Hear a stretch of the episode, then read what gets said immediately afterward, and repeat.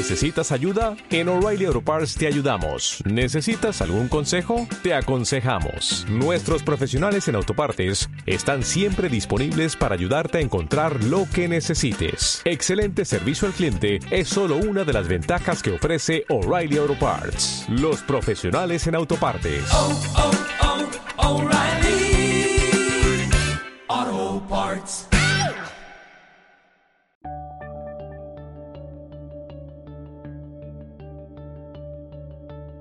Buenos días, buenas tardes y buenas noches. Esto es 00 Podcast, episodio 00163. Mi nombre es Gerardo Mi nombre es Tomeu. y esta mañana también nos acompaña haciéndose un cafecito eh, nuestro amigo y compañero Jesús. Buenos días. Así que queda reflejado en, en su voz de eco, eh, que de alguna forma camufla la voz de, de- No, no, lo de resaca no lo digo. Vale. Muy bien. Bueno, ya lo has dicho, pero. Ah, bueno, vale. Vamos a grabar un podcast de cine, vamos a, a traeros algunas películas que hemos podido ver en las últimas semanas. Tomeu tiene muchas, va a ser difícil que haga una selección de cuatro, tan difícil para él que ni siquiera ha querido compartirla con nosotros eh, en el, en el guion, Tan difícil que casi, casi diría que no hay ninguna que destaque por, por su. por su calidad. Por su calidad, pero bueno, es lo que he podido ver y, Es lo que yo me debo al podcast y diré y diré lo que tenga que Vale, tenemos algo de cine muerto, alguna noticia y algo de cine que se viene, lo que viene a ser el contenido habitual de un 00 podcast. Y vamos enseguida por él, que la hora corre.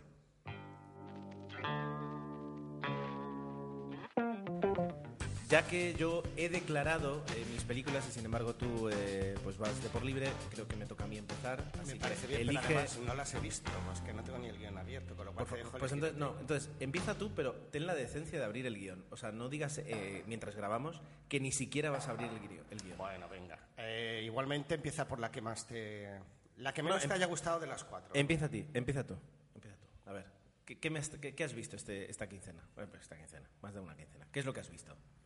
Bueno, he visto varias. Tráeme tu, Ah, pe- tu peor película. Tu peor película. Mi peor película, bueno, yo había pensado hablar de cuatro. Pues la peor de Vale. las cuatro. La peor es Spider-Man 2. Uh, Fui. ¿tú que eres tan comiquero y tal?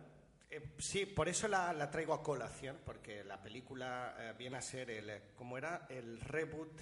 La segunda parte del reboot de las tres películas anteriores, que a su vez son un remake de una. No, Sí. no sé.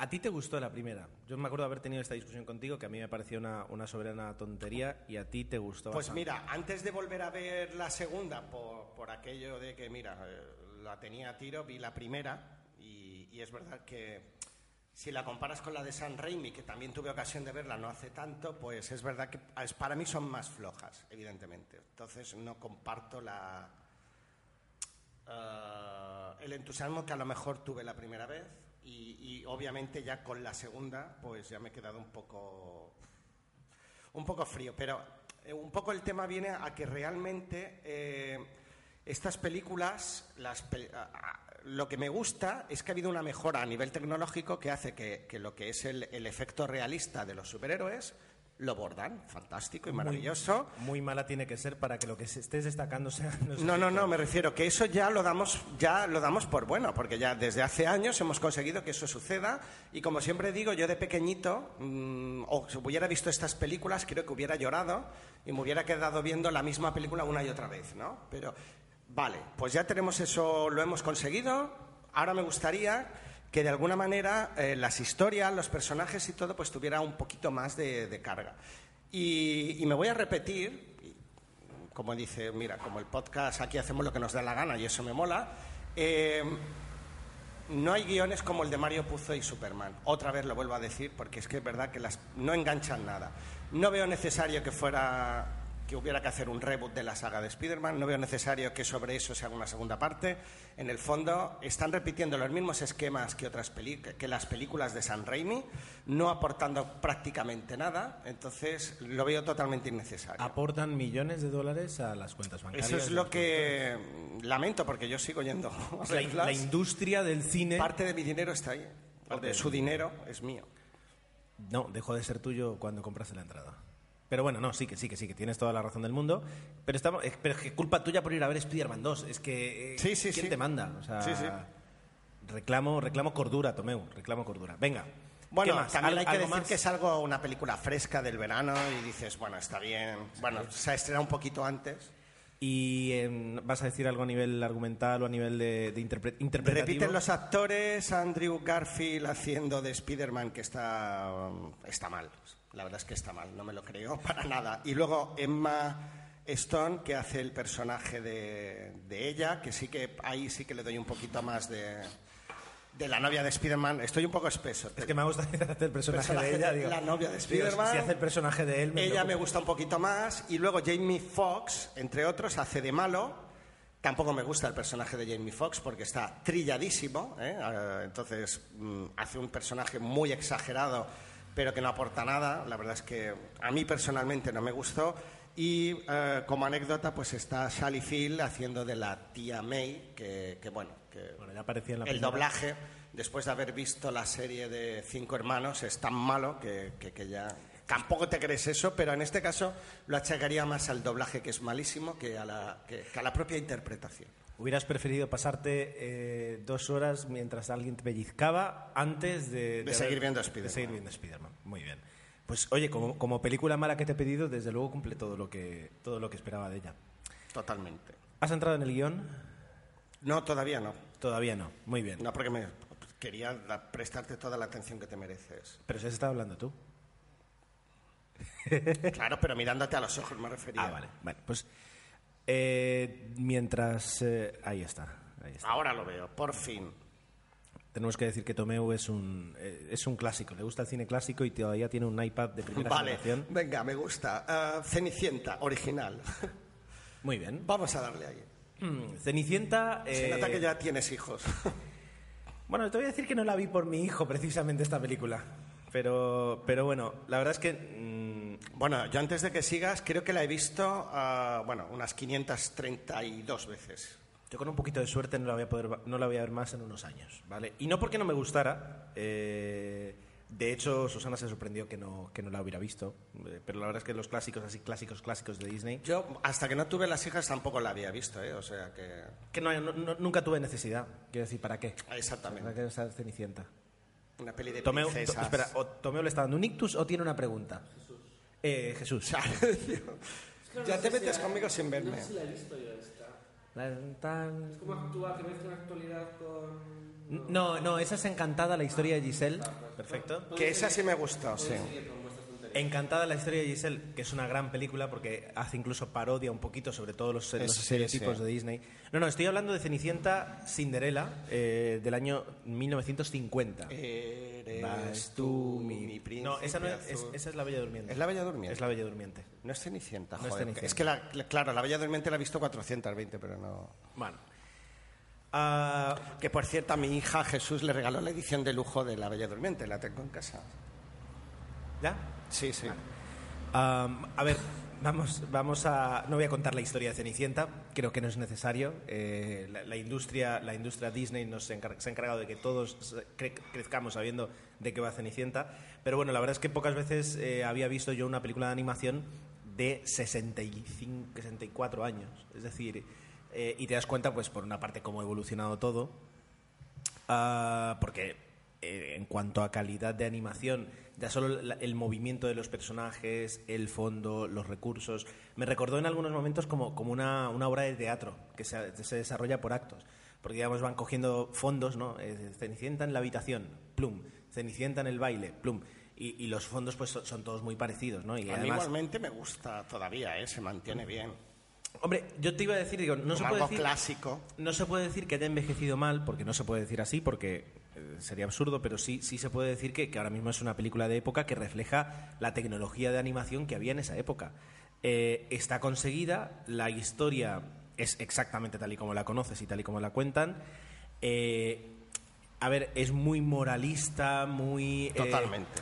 eh, estereo- eh, estereotipan a cada uno de los personajes eh, y, y- y en realidad, si te pones a pensar lo que te cuentan, a ver, es muy sencillo, luego por supuesto puedes hacer mil críticas, pero como, como podrías mm, eh, revolver el, el cuento y sacar pues la diferencia entre clases sociales, la discriminación, eh, el, el clasismo, Sí, bueno, sí, pero eso se podrías hacer un análisis sociológico brutal, vamos. pero bueno, la película mm, se puede disfrutar y se, y- y se ve y, se, y está bien, quiero decir, no, no, no, no tiene, no tiene nada que digas, no, mira, es, es imposible verla porque ahora ha envejecido fatal.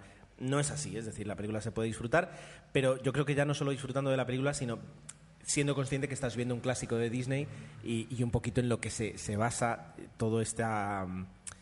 no sé cómo llamarlo, la, lo llamaría la conspiración de las princesas, ¿no? El, intentar convertir a, cada niña occidental en, en una princesa y que tengan ahí sus, sus, sus estereotipos de chicas jóvenes, blancas, eh, delgadas, eh, con un sueño, buenas y que al final triunfan.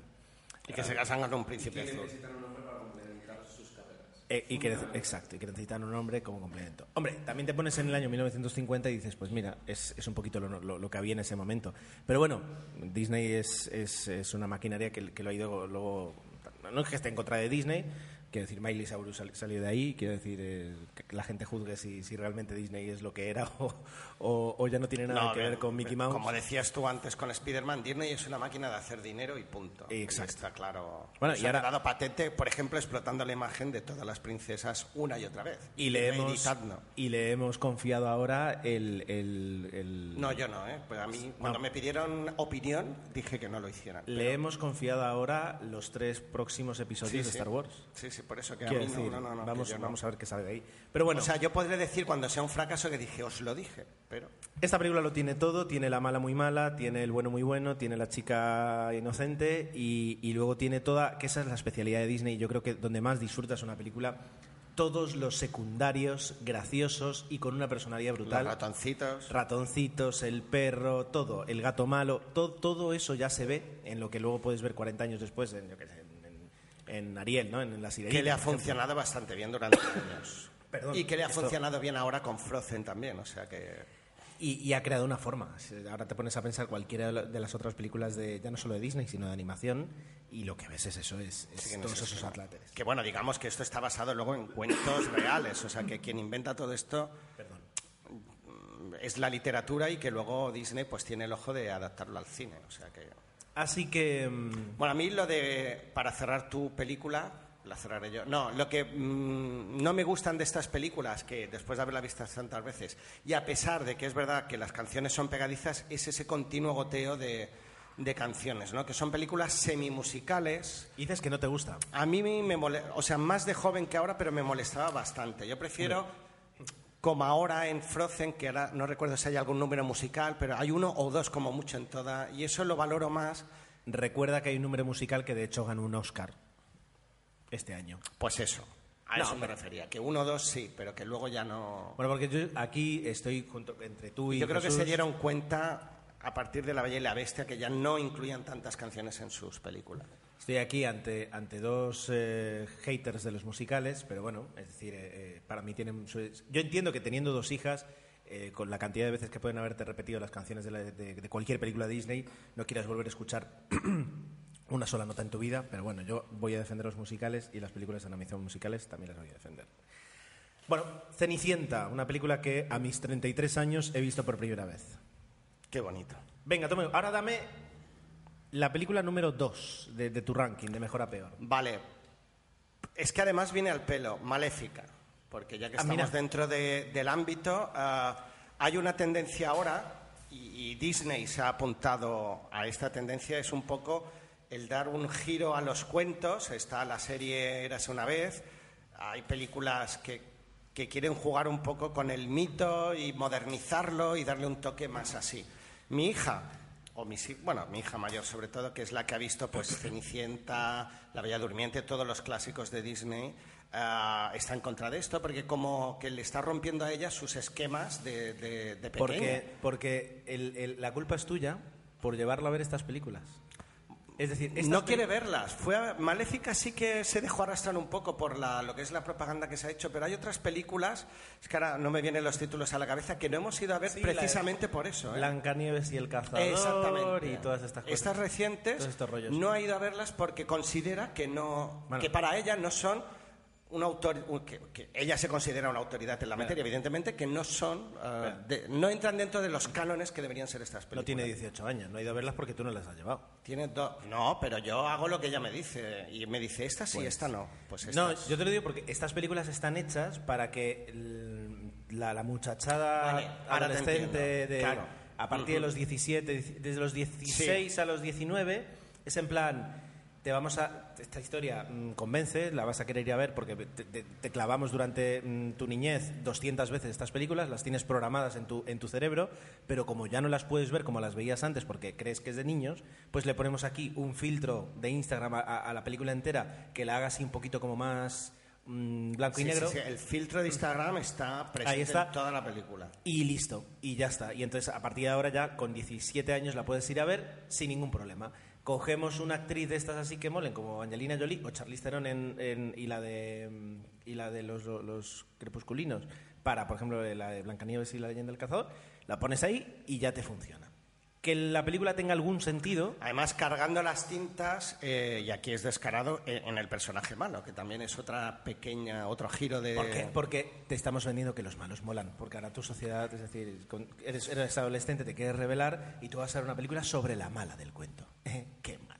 Pero realmente es la mala del cuento, eso es un poco lo que nos va a contar la película. Bueno, yendo un poco al grano, pues mira, es una película prácticamente omnipresente. eh, el prota- la protagonista es Angelina Jolie, que realmente está cómoda en el papel. Debo decir que, que le, que le pega muy bien. Por los cuernos. Lo hace bastante bien, pero eh, es flojita la película en general, ¿no? Eh, La historia que nos cuenta, pues es un poco el, el- el punto de vista de, de la madrastra, pero que, bueno, perdón, de la mala, de, de la bella durmiente, pero también es un poco rara la historia, ¿no? Porque no, no es como nos lo cuentan en los cuentos, sino que ella vive en un bosque y es, yo qué sé, no, no sé ni por qué lo estoy contando, porque realmente No, no hace falta. es todo un poco raro. Me gusta que lo que es la, la estética de la película pues está conseguida y esos paisajes tan bonitos, tan infográficos que, que- que ahora salen tan bonitos, la verdad es que están conseguidos, muy bella la película, todo en general, pero claro, es muy, muy plana, diría. En conjunto toda la película, no hay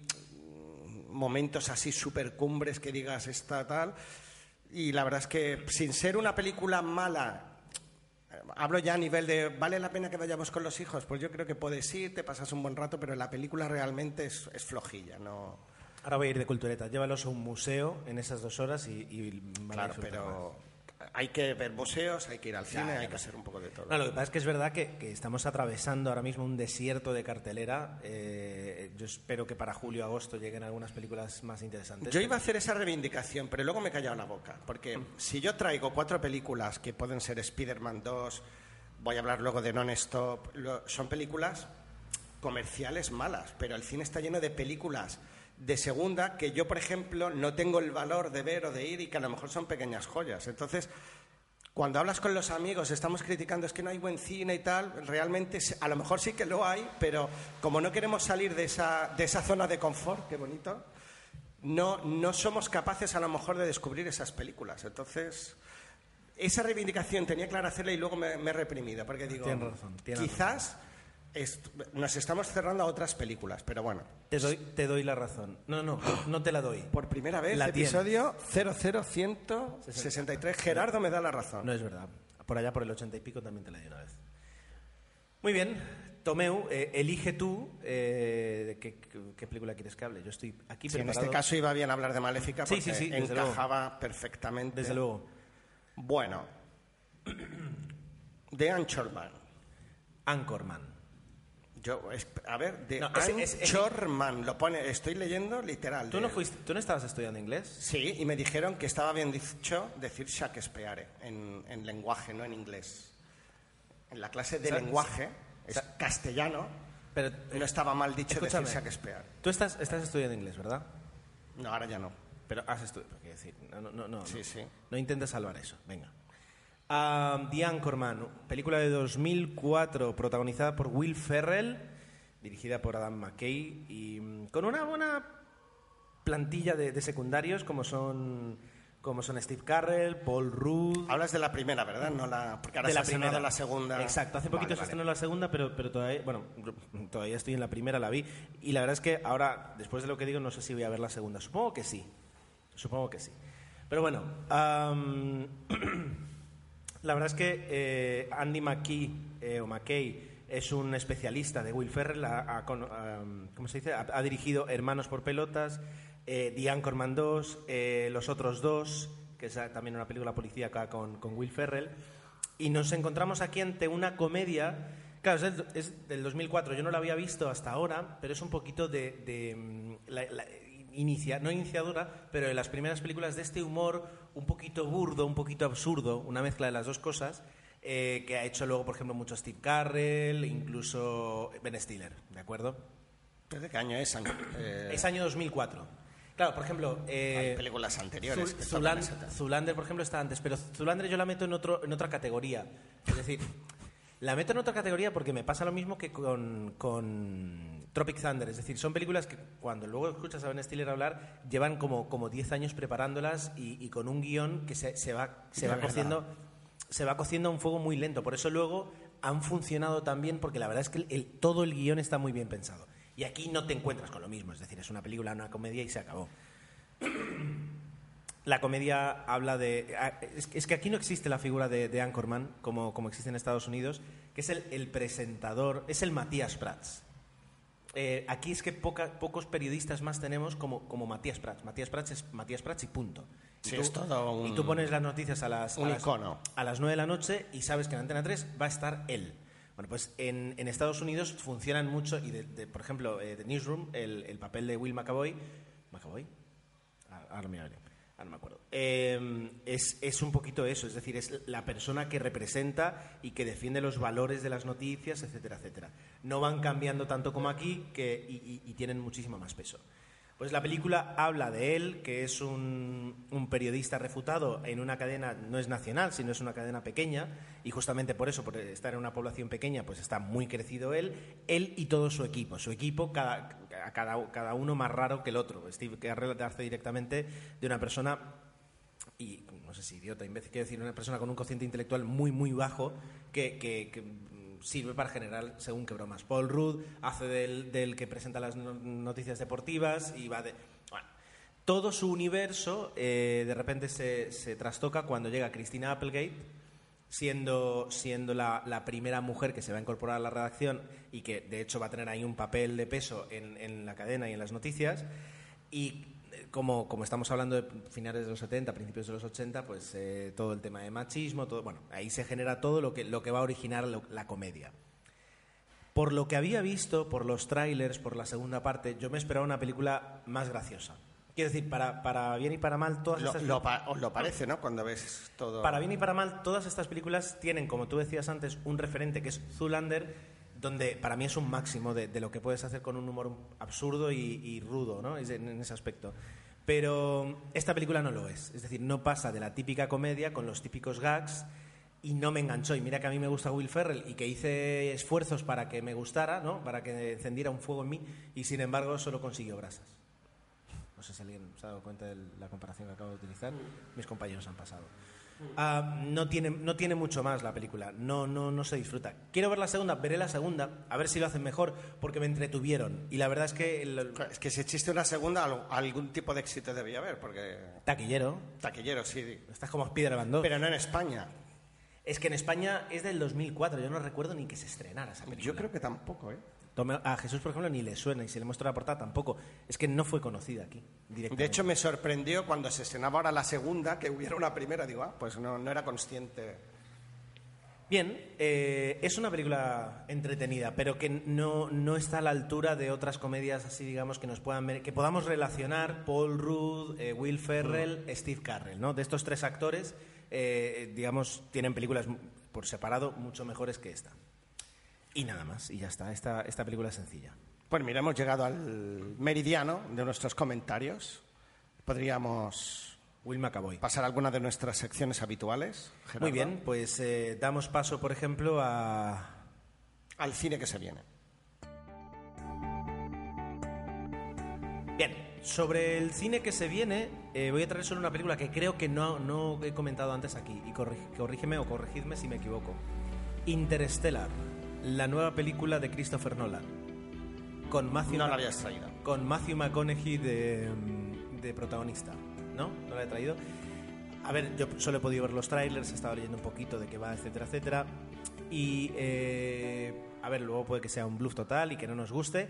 A mí lo que me, me ha convencido de que puede ser una gran película es que he sentido viendo el tráiler lo mismo que sentí cuando vi el tráiler de Inception. Es decir, es una persona, una carga dramática sobre esa persona, un- una responsabilidad mayúscula ah, en un actor que además es muy bueno, así como lo, es Leonardo DiCaprio, desde luego también lo es Matthew McConaughey, y además está en racha este hombre. Ah, y a partir de ahí vamos a jugar con una situación límite y con grandes escenarios y una apuesta muy grande. Es decir, así como por ejemplo hay películas eh, Código Fuente, una película que Jesús ahora tendría que resaltarse porque le, le gustó mucho en su momento. Ah, mira, está ahí. Eh, Código Fuente es una película de ciencia ficción. Sí, sí. O, ¿Cómo era la, la del mismo director? Esta que nos gustó tanto, Moon. Moon. Eh, películas de ciencia ficción que hacen una apuesta interesante, pero con unos medios muy, muy reducidos. Esta es eh, Christopher Nolan, aquí se lo juegan el todo por el todo, y además el hecho de, de llamarse interestelar es porque implica viajes al espacio. Entonces, puede tener muchísima carga y puede ser muy interesante y para mí constituye uno de los, de los eh, estrenos a los que sí o sí tengo que, tengo que acudir al cine cuando, cuando llegue. Creo que llega para finales de año. 7 si no de noviembre. 7 de noviembre y es que supongo que intentará correr hacia los Oscar aunque Christopher Nolan tampoco es que bueno con Batman sí yo pensé que con Origen iba a tener más, más éxito en los Oscar y no lo tuvo y con Batman yo también pensaba que, que iba a conseguir más cosas de las que consiguió pero bueno um, peliculón peliculón y, y de- esos que ya te llegan a fin de año y que tienes que esperar. Así que mm, muy interesante. Bueno, también trabaja en Hathaway con aquello que tiene a veces Christopher Nolan de ir arrastrando actores que, que han estado con él. Michael Caine también trabaja, quiero decir, es un poquito... ¿no? Va, va siempre... Va, va cogiendo actores y, y además eso es interesante. El, el- el poder disfrutar de los mismos actores. Se estaba viendo mientras hablabas el tráiler y es verdad que tiene que la propia y se ve en la un increscendo que Sí, se va a transmitir en la película y me gustan estas películas, ¿no? Que cuentan con una introducción larga donde realmente asientas a- Jesús- hacia ese momento espectacular. Jesús vio conmigo eh, Origen eh, y todavía recuerda mi estado de excitación en la escena del puente. No sé si él se acuerda de esa escena. o Pero ¿no os parece que es una película origen? A mí me encantó, pero que por, de alguna manera el tiempo no, la- no la ha tratado bien o hay más gente que la denosta de lo que había al principio, porque yo la sigo considerando un peliculón.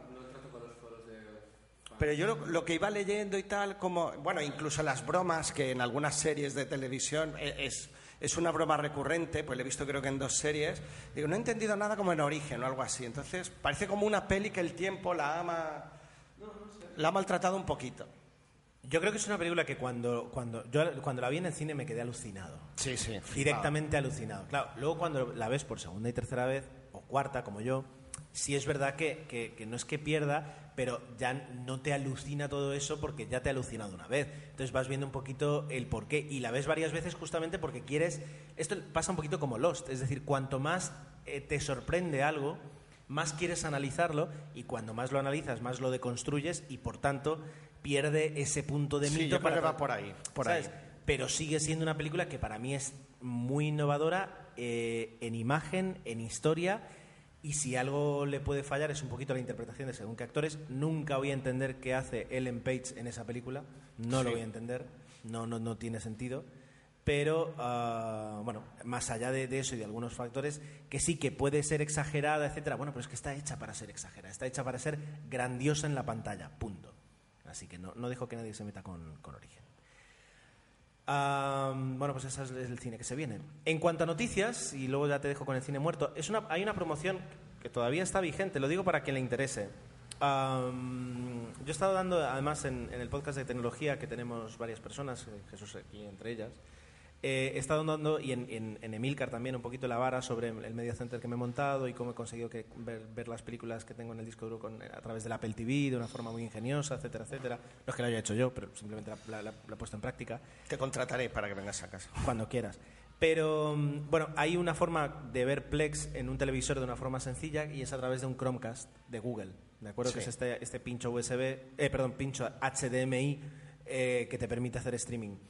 Wacky, que es un servicio además que tú has disfrutado, no sé si actualmente lo sigues disfrutando, sigues abonado o no. No, lo, bueno, acabo rápido, lo bueno de Wacky es que mm, aprovecho los cupones que me suele enviar y no es la típica que eh, tienes un cupón, entras y ya no tienes derecho a él, sino que Wacky te, te- te regala o te hace super ofertas siempre. Entonces yo a veces las aprovecho, a veces no. Entonces ahora mismo no tengo ninguna en marcha. Eh, Estás diciendo que cuando toca pagar ni de coña, o cuando sea, te lo el precio habitual no, pero cuando hay una promoción sí que las aprovecho. Ah, vale. Correcto. ¿De descuento o totalmente gratis? No, alguna vez es un mes gratuito y dos meses a muy bajo precio, pues está. Vale, vale, vale. Bueno, pues Wacky ahora mismo tiene una promoción en la que te vende un mes de suscripción y un Chromecast, que suele costar 35 euros, por, con gastos de envío, 25. Está bien, es muy barato, yo me estoy incluso planteándolo para el segundo televisor y para juguetear un poquito con, con- con el Chromecast. En la pega, eh, y aquí pues eh, tengo que denunciar un claro acto de discriminación, eh, es que no hacen envíos a territorio que no sea peninsular. Baleares, Canarias, Ceuta y Melilla quedamos fuera porque, porque ¿para qué? Somos ciudadanos de segunda. Los canarios tienen una barrera en el mar, nosotros eh, nos tapa el del tiempo y Ceuta y Melilla, no sé. Bueno, a lo mejor con lo de las. No, iba a decir una No. reivindicación tonta. Con las plataformas petrolíferas facilitaremos eso, pero. Sí, no venía a cuenta. No, eso, sí. no. Eh, no, no.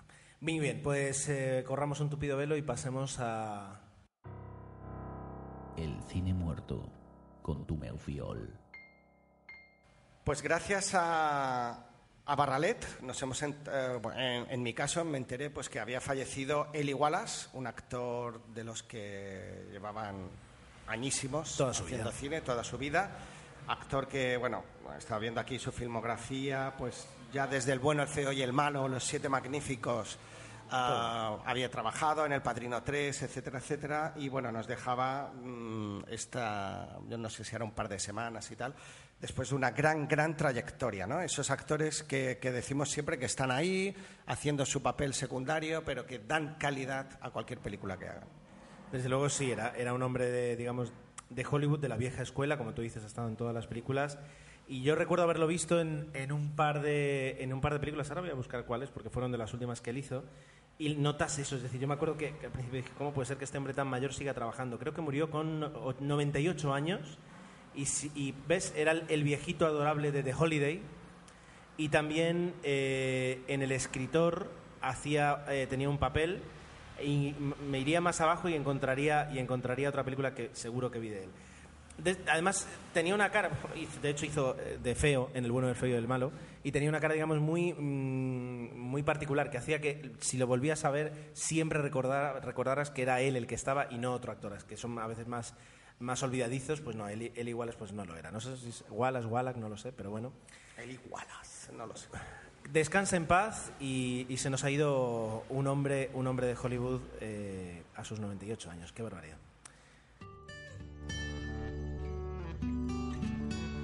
Bueno, pues eh, arrancamos esta segunda parte del podcast con otra película de Tomeu, eh, que no sé cuál es, así que cuando quieras. Pues esta la vi hace dos días. eh, se- es Non-Stop, que está protagonizada o sin escalas por Liam Neeson, que últimamente se está, Está- está en prodigando. ¿eh? Está en todas. Bueno, Ahora- y en muchas pelis de acción, ¿no? Está Sí, haciendo sí, ese sí. giro, no, sé por qué. A lo mejor cuando uno ya está en la, en la parte, en la veteranía de su carrera, no encuentra papeles o, o quiere pasta. o quiere pasta, no lo o sé. quiere una pero- casa más grande. Bueno, Aparece además en una película que, que se ha estrenado este fin de semana cuando estamos grabando, que es la de Mil maneras de, morder Sí. el polvo. El salto, al- no lo hemos hablado, el salto a la gran pantalla de Seth MacFarlane como actor. Lo habíamos tenido como voz, lo habíamos tenido pues como productor, pero nunca como actor. Y ahí está compartiendo con Charlize Theron, con Amanda Seyfried y el malo de la película es Liam Neeson también. Bueno, esta película es, bueno, es una vuelta de- del género de western en plan comedia. No sé si me apetece verla del todo, pero quizás le demos una oportunidad. Pero cuéntame, cuéntame de Non Bueno, pues Non-Stop, la verdad es que es una película, entre, bueno, entre, y sin entre comillas, de tópicos, de cine de acción o cine de género, pero que la verdad es resultona. Estamos ante un personaje, que no voy a decir quién es, porque el misterio de saber quién es está bien saberlo durante cuando ves la película, que a lo mejor si has visto el tráiler yo no había visto nada, con lo cual me quedé con eso. Es eh, la primera escena, está en un coche fumando con una botella de alcohol, la cara desencajada y ya vamos viendo que es un personaje atormentado. Seguramente, pues deduzco que es policía o algo así, no lo sé, ¿no? ¿Sabes? Todo eso queda ahí un poco difuminado y a partir de ahí, pues resulta pues que nos va a contar eh, la historia. eh, él se va a ir a Londres, sube dentro de un avión las típicas películas que ya te van apareciendo planos de diferentes personajes, te van presentando varios, que todos van subiendo al avión, ¿no? Parece que se está intuyendo algo, ¿no? Va a ocurrir algo muy duro o algo muy complicado. Entonces él empieza a recibir a través de, lo llamaremos Un WhatsApp, retraso de seis horas, tal vez. ¿eh? a través de WhatsApp una especie de amenaza de o me pagas tanto o cada 20 minutos voy a matar a un pasajero. Entonces, esa premisa sencilla y tal está muy bien llevada y a un ritmo bastante vertiginoso que hacen que la película pues dura una hora y media larga que pase muy entretenida, la verdad es que yo me lo pasé muy bien y, y es verdad que estamos hablando de un cine plano con un guion muy simple, pero cuando está bien rodado, los personajes encajan bien y todo rueda, como cine de entretenimiento funciona perfectamente. Y la verdad es que me llevé una grata sorpresa. También sale Julian Moore, que hace aquí un poco de secundaria, que también está muy bien. Y dices que entonces todo pasa en el avión. Todo pasa en el avión, excepto la escena del inicio. Y también me gustó eso porque eh, te imaginabas, ¿no? En el set de rodaje, pues que es una película en ese sentido barata, porque prácticamente todo sucede en lo que es la cabina del avión y está bastante bien llevado. Juega muy bien, pues con primera, con la parte del turista y obviamente la cabina de piloto. Ese- Y bueno, otra una escena que a mí me gustó por eh, hay una pequeña lucha en el dentro de un lavabo de, de un avión, con lo que eso conlleva de dificultad. Esa escena está muy bien rodada y, y es una escena considero, hablando de cine de acción, pues que era bastante difícil y, y lo consiguen muy bien, muy bien. Una peli, ya os digo, para poder ver pasar un buen rato sin pretensiones, pero que a mí me resultó muy muy satisfactoria. Bueno, eh, lo mismo habrá que verla. Bueno, gracias. La verdad es que está inter- interesante, interesante. Bien, venga, elígeme, Vamos a ver. elígeme, Eh, elígeme. El Gran Gatsby, El gran- antigua has puesto, Sí, creo. no, 1974, la película protagonizada por, Tenía dos añitos, imagínate, por- no creo que la haya visto. por Mia Farrow y, y Robert Redford haciendo el papel de Jay Gatsby. La vi después de haber visto la película del año pasado de Baz Luhrmann con Leonardo DiCaprio, Carey Mulligan y Tobey Maguire. Que debo reconocer que me gustó, que, que Claro. yo dije que no me gustaría y está muy bien la película. Claro, yo, yo, así como van pasando los meses de esa película, así como voy pensando en ella, y además justamente descubrí el, otro día en, en Spotify, no las canciones guachis que hay en la película, sino la banda sonora que está compuesta por el fantástico, y yo soy fan acérrimo, Craig Armstrong. Después de escuchar la música y darle vueltas y leer un poquito, ah, entiendo ahora por qué la película, tanto la nueva como la antigua, tienen, tienen las dos ese gancho que hace que, que te guste, y, es, ahora hablaré de ella, ah, del gancho o de lo que sea. Ah, La cuestión, la película del 74, eh, quería, la vi sobre todo por curiosidad, porque dices, bueno, he, vi- he visto una película de Baz Luhrmann sobre un clásico, un- una historia clásica de, de, mm, de- ¿cómo es? De Fitzgerald, no me sale ahora, F. Scott Fitzgerald, y digo, quiero, quiero ver un poquito a ver qué, qué- qué hay de inventado eh, por Baz Luhrmann y qué hay realmente un poquito eh, heredado de, de la historia o incluso de la otra película. Y me ha sorprendido, gratamente, pero me ha sorprendido ver que las dos películas eh, guardan una similitud brutal, casi casi escena por escena. Ah, sí. Claro, donde Baz Luhrmann te coloca una canción de Fergie y una rave casi brutal en un palacio, eh, en la película del 74 es una carpa, música swing y la gente bailando. Es decir, esas exageraciones a veces que tienen eh, son propias de, la, de la casa de Baz Luhrmann, pero aparte de eso, sí es verdad que la, pel- la- la película te cuenta exactamente la misma historia. Los personajes, los personajes están cortados igual eh, y, no hay nada alterado. En- Entonces, solo por eso, la verdad es que es muy interesante. Claro, por otra parte, hace que pierda interés de ver la antigua porque no me está aportando nada nuevo y porque la, Sí, veo a Robert Redford y a Mia Farrow, todo lo que me digas, pero quieras o no, la otra la tengo reciente. A Robert Redford en plenitud de sus facultades. La otra la tengo reciente, la otra es más vistosa y entonces quieras o no, pues como que está, sal- sale un poquito descafeinada, pero no porque sea mala ni muchísimo menos, sino porque es que me están contando la misma historia, lo cual me lo compré hace tiempo en inglés el libro, lo vi en Amazon por, por, un, por un euro para Kindle y dije, venga, me lo compro. Y así como lo empiezo a ver me doy cuenta de que, de que está el inglés que tú crees que sabes y luego está el inglés literario que cuando empiezas a leerlo es, es imposible avanzar porque hay una cantidad de verbos que tú jamás habías visto y que sí se utiliza en algún momento en, en inglés. Entonces, no sé si algún día voy a poder leer el libro, pero bueno, me quedo con eso. La película, y además, el otro día en Madrid se la recomendaba a Jesús por, por el personaje y lo que simboliza Jay Gatsby. Para mí es uno de los mejores personajes que he visto en los últimos años. Eh, y cuando realmente te, te das cuenta de quién es él y de por qué él es así y qué es lo que quiere y qué es lo que busca, te das cuenta de que es la, la dejadme que utilice el verbo, la cristalización de uno de los deseos más fuertes del ser humano. No voy a decir cuál es, pero el ser humano persigue constantemente ese deseo. El amor. No. Eh, No. Y está, no, y está, ahora luego cuando paremos eh, te digo cuál es mi reflexión. Y está, bueno, la mía, la que está escrita por, todo lo- por todos lados, no es que haya descubierto yo algo. Pero bueno, quiero decir, lo representa terriblemente bien. Y los personajes son riquísimos.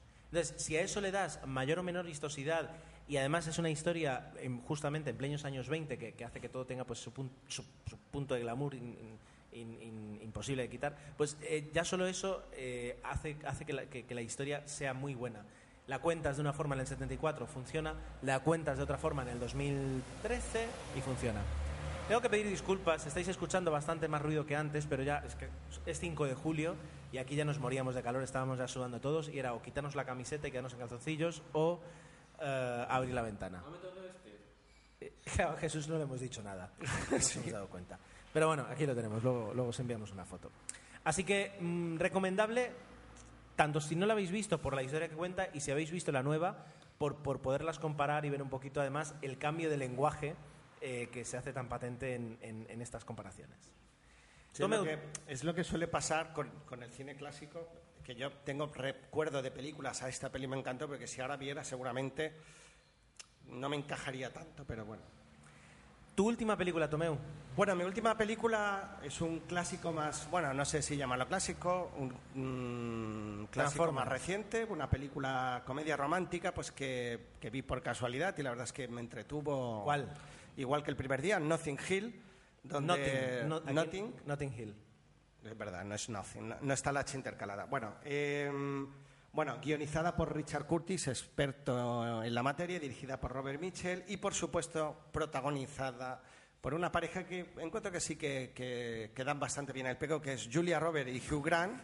Me gusta, me gusta que no es que esté. Tiene química, no, no, da el pego. Sí, era por no repetir la frase, como lo he dicho tantas veces, digo, para no parecer tan... Pero bueno, que la película está muy bien porque nos cuenta un- la historia de amor entre un personaje muy tímido, que esto lo borda, obviamente, Hugh Grant, y apocado con una estrella ah, del cine de Hollywood, ¿no? Y que entra por casualidad un día en una librería y a partir de ahí pues surgen una serie de Sí, sí, sí, es- situaciones muy bonitas. La verdad es que la película mm, me divirtió, está entretenida. Yo la recordaba, pero me recordaba sobre todo por la escena de, de ese secundario que aparece en calzoncillos, Ray, Ray Ifans, creo que se pronuncia así, y bueno, que lo vimos, por ejemplo, de malo en el Spider-Man 1, este tan bonito que os he comentado antes. Y, y bueno, recordaba esa escena y el resto de la película, pues como comedia romántica funciona bastante bien, además está rodada parte, bueno, parte o toda ella en Londres y en ese famoso barrio que yo creo que a raíz de la película aún es más conocido y la verdad es que está muy bien. Es una comedia que, que te mantiene con esa media sonrisa todo el tiempo. Funciona. Sí, son esas comedias británicas que además casi, casi, casi, casi evitan el típico nudo de mm, todo va bien en la pareja hasta que de repente hay un malentendido que hace que te... y al final Exacto, llega el reencuentro. pues. Eh, en este caso, eh, hay unas cuantas comedias británicas que supieron incluso saltar, eh, saltar ese nivel y llegar a un punto en el que te mantienen entretenido y contento durante toda la película sin tener que hacer el típico el típico enfado entre los enamorados. La verdad es que en esas Aquí, además del típico personaje secundario graciosillo, pues está, que me gustó mucho, toda esa parte de la familia de él, de, bueno, la amiga en la silla de ruedas y tal. Esa parte aporta bastante a la historia y, y además los, está, está chula porque es un toque y el plus de que ella sea famosa y que... ese momento los amigos de Peter, ¿no? Es decir, ese Sí, momento de esa cena reunión de amigos que Sí, está sí, muy bien, que es uno de mis momentos favoritos, ¿no? Porque hay un momento en que todos cuentan, creo que era el peor momento de su vida o algo así, y, y ella reivindica, ¿no? Como a la actriz famosa, como diciendo, tú no tienes ninguno, y está muy bien, ¿no? Sí, sí, sí. La verdad es que tiene momentitos la película que no solo se centra en lo que es la relación de ellos dos. No lo recordaba y es verdad. Es, es un gran momento de la película. Muy bien. Pues aquí lo dejamos con una comedia romántica, ¿por qué no? Eh, vale. Ay, perdona, tienes razón, sí, sí, sí. Falto yo. Bueno, aquí dejamos las películas de Tomeu por aquello de... Bueno. Pues eh, yo voy a traer la película que queda, en este caso, que es eh, Delivery Man. No, no, has estado seis minutos ahora con, con Notting Hill. ah, No, me metáis, no, no me metáis prisa ahora, ¿eh? No me metáis No, prisa. no, la prisa te la da la hora. Bueno, No, tengo hasta ahí 18, yo estoy cubierto. Bueno, Delivery Man, una comedia de Vince Vaughn. Lo cual ya pues puede hacer que nos pongamos un poquito tensos, porque este hombre es como que se, no se arruinó, pero se, encasilló muchísimo con estas comedias en las que hacía de, de hombre desastre. Pero bueno, esta película hace de hombre desastre. Am, sin embargo, es diferente. No es una, es, por suerte, no es una comedia romántica. Es una comedia romántica, pero no de pareja. Vamos a dejarlo así. Eh, aquí hay que decirlo. Aquí se tradujo como menudo fenómeno. Ahora entendere- Guau. entenderéis por Aún qué. tengo más ganas de verla. Entenderéis por qué. Pero bueno, la, la- la premisa es sencilla. Eh, un día este hombre es un repartidor de, de carne de la empresa familiar de carniceros que tienen. y es un desastre, su vida va en está en bancarrota, multas, olvidos, despistes, lo peor. Y ocurre que le llega un aviso de que por un fallo de la empresa a a la que él donó eh, esperma eh, cuando era jovencito, que lo donó esperma como 690 veces, ah, pues hubo un fallo a la hora de, asignar padres, tenían pocos donantes, y es el hijo de 530 eh, chavales jóvenes de Nueva York. De los 530, mm, 110, 120 han hecho una demanda conjunta para saber quién es, pues, quién es su padre. El caso se vuelve famoso y él pues eh, eh, tiene que, durante toda la película, con el dilema de si se muestra público o no se muestra público. Eh, si hace público que es él el padre de todos ellos y mientras tanto le van sucediendo diferentes cosas como que de alguna forma le piden que sea más responsable y que acate su vida de adulto. Tienes eso, a su vez la presión de, de qué es lo que va a hacer, a su vez él poco a poco va conociendo a los chicos sin que ellos lo sepan, de, de- de- a sus hijos, eh, digámoslo así, y como que él va a iniciar un- un- una reflexión acerca de qué está haciendo con su vida y qué es lo que tiene que hacer. Quiero decir, está entretenida. Nuevamente, no es la típica comedia em, romántica a la que nos tenemos acostumbrados y a la que Vaughn pues, pues también nos tiene acostumbrados. Eh, y es bastante entretenida. O sea, eh, para gastarse la pasta en el cine, pues a lo mejor no. Para verla con calma en casa, pues es entretenida. Además se desarrolla en Nueva York, para mí siempre es un plus. Y no cae en demasiados tópicos. Y él está muy bien. Quiero decir, él hace su papel y no, no se excede ni tampoco mm, lo ves muy repetitivo en los gestos. Quiero decir, es una película entretenida, eh, con, un, con un punto de partida original. El hecho de que él sea padre de 500 niños y de todo lo que acarrea. Está bien. Esta es- la puedes ver y está A mí, precisamente eso me tiraba para atrás en la película, pero bueno, cada uno tiene... ¿El que te tiraba para atrás? El, eh, 500 niños y no sé, me parecía... Que, Ahora- no, que no me apetecía, por eso, no sé. Es una opinión. Ya está. Vale. Bueno, pues eh, yo te digo que la película está a mí me ha entretenido. No... Más que la, la de Anchorman, porque le veía cierta más. similitud dentro de lo que contabas, no, no, no. como un personaje gracioso y tal, ¿eh? No, Ahora, no, no tiene nada que ver, no tiene nada que ver, porque Anchorman es un, ya digo, es humor burdo y absurdo, Vale. y, esta, y esta no, esta es una comedia con, con, con, con- con tintes, digamos, normales, de, de comedia do- año 2013-2014, así que con, con calma. Recomendable. A Muy ver, bien. A ver qué os parece. Muy bien, pues ahora sí, Ahora sí. Ahora sí vamos a dejarlo. Ha sido un placer volver a grabar. Hacía tiempo que no grabamos y teníamos mucho mono. A ver si, si pronto ya podemos volver. La idea, como siempre, es en dos semanas y luego la realidad nos colocará la frecuencia que, que se le antoje. Eh, y por mi parte nada más, por supuesto, sé que nos lo merecemos y que tenemos ahí un silencio en redes sociales eh, merecido por, por haber olvidado un poco el podcast, pero eh, estamos a vuestra disposición y tenemos muchas ganas de recibir vuestros comentarios, vuestras recomendaciones. Eh, poco cine a veces podemos ver y si nos recomendáis algo, así como nosotros también intentamos recomendar lo que, lo que hemos visto, pues os lo agradecemos. Sí, yo, yo agradecería, y fuera coñas, un par de recomendaciones que hayáis visto de cine así más reciente, por, por romper un poco esa, eso que estábamos diciendo de que ah, se están estrenando pelis malas, a ver qué peli os ha llamado más la atención de estos últimos de este último mes y tal, y alguna recomendación pues para que nosotros también nos animemos a ver más cositas. Bien, mientras tanto, mientras no volvamos a estar aquí, eh, ya digo, nos tenéis accesibles de muchas formas y lo volvemos a decir, y hoy no lo hemos dicho dónde grabamos, pero aquí hay unas mesas fantásticas, hacen unos cafés de muerte y unas tostadas más ricas todavía, en el café Dos Terras, eh, que esto está, eh, para los que somos palmesanos, en la plaza del, del Supositorio O del obelisco. O del Obelisco, y para los que no seáis, los, los- que seáis de Foravila o, o incluso los que queráis buscarnos en Google Maps, esto es la plaza del Cardenal Reich, Reich con G final, en Palma. Eh, merece la pena, el café está, mm, o sea, el, el local está muy bien, te atienden mejor y encima te sirven eh, un producto riquísimo. No es que hagamos la pelota, pero es que la verdad es que mm, estaba muy rico. Eh, mientras tanto, arroba Tomeu00 para Tomeu, arroba Gescortés para Jesús, arroba Café y Más para su afición por el café, arroba... ¿Algo más que quieras? Ar- arroba lo que necesites. Esa es, esa es la de Bárcenas. y la mía, arroba ger7 eh, y arroba 00podcast, 00podcast arroba gmail.com, www.00podcast.es, facebook.com barra 00podcast y si nos buscáis en Google y ponéis 00podcast vais a encontrar ahí todo porque no hemos ejer- ejercido nuestro derecho al olvido De momento. de momento. Muchísimas gracias y hasta la próxima. Adiós.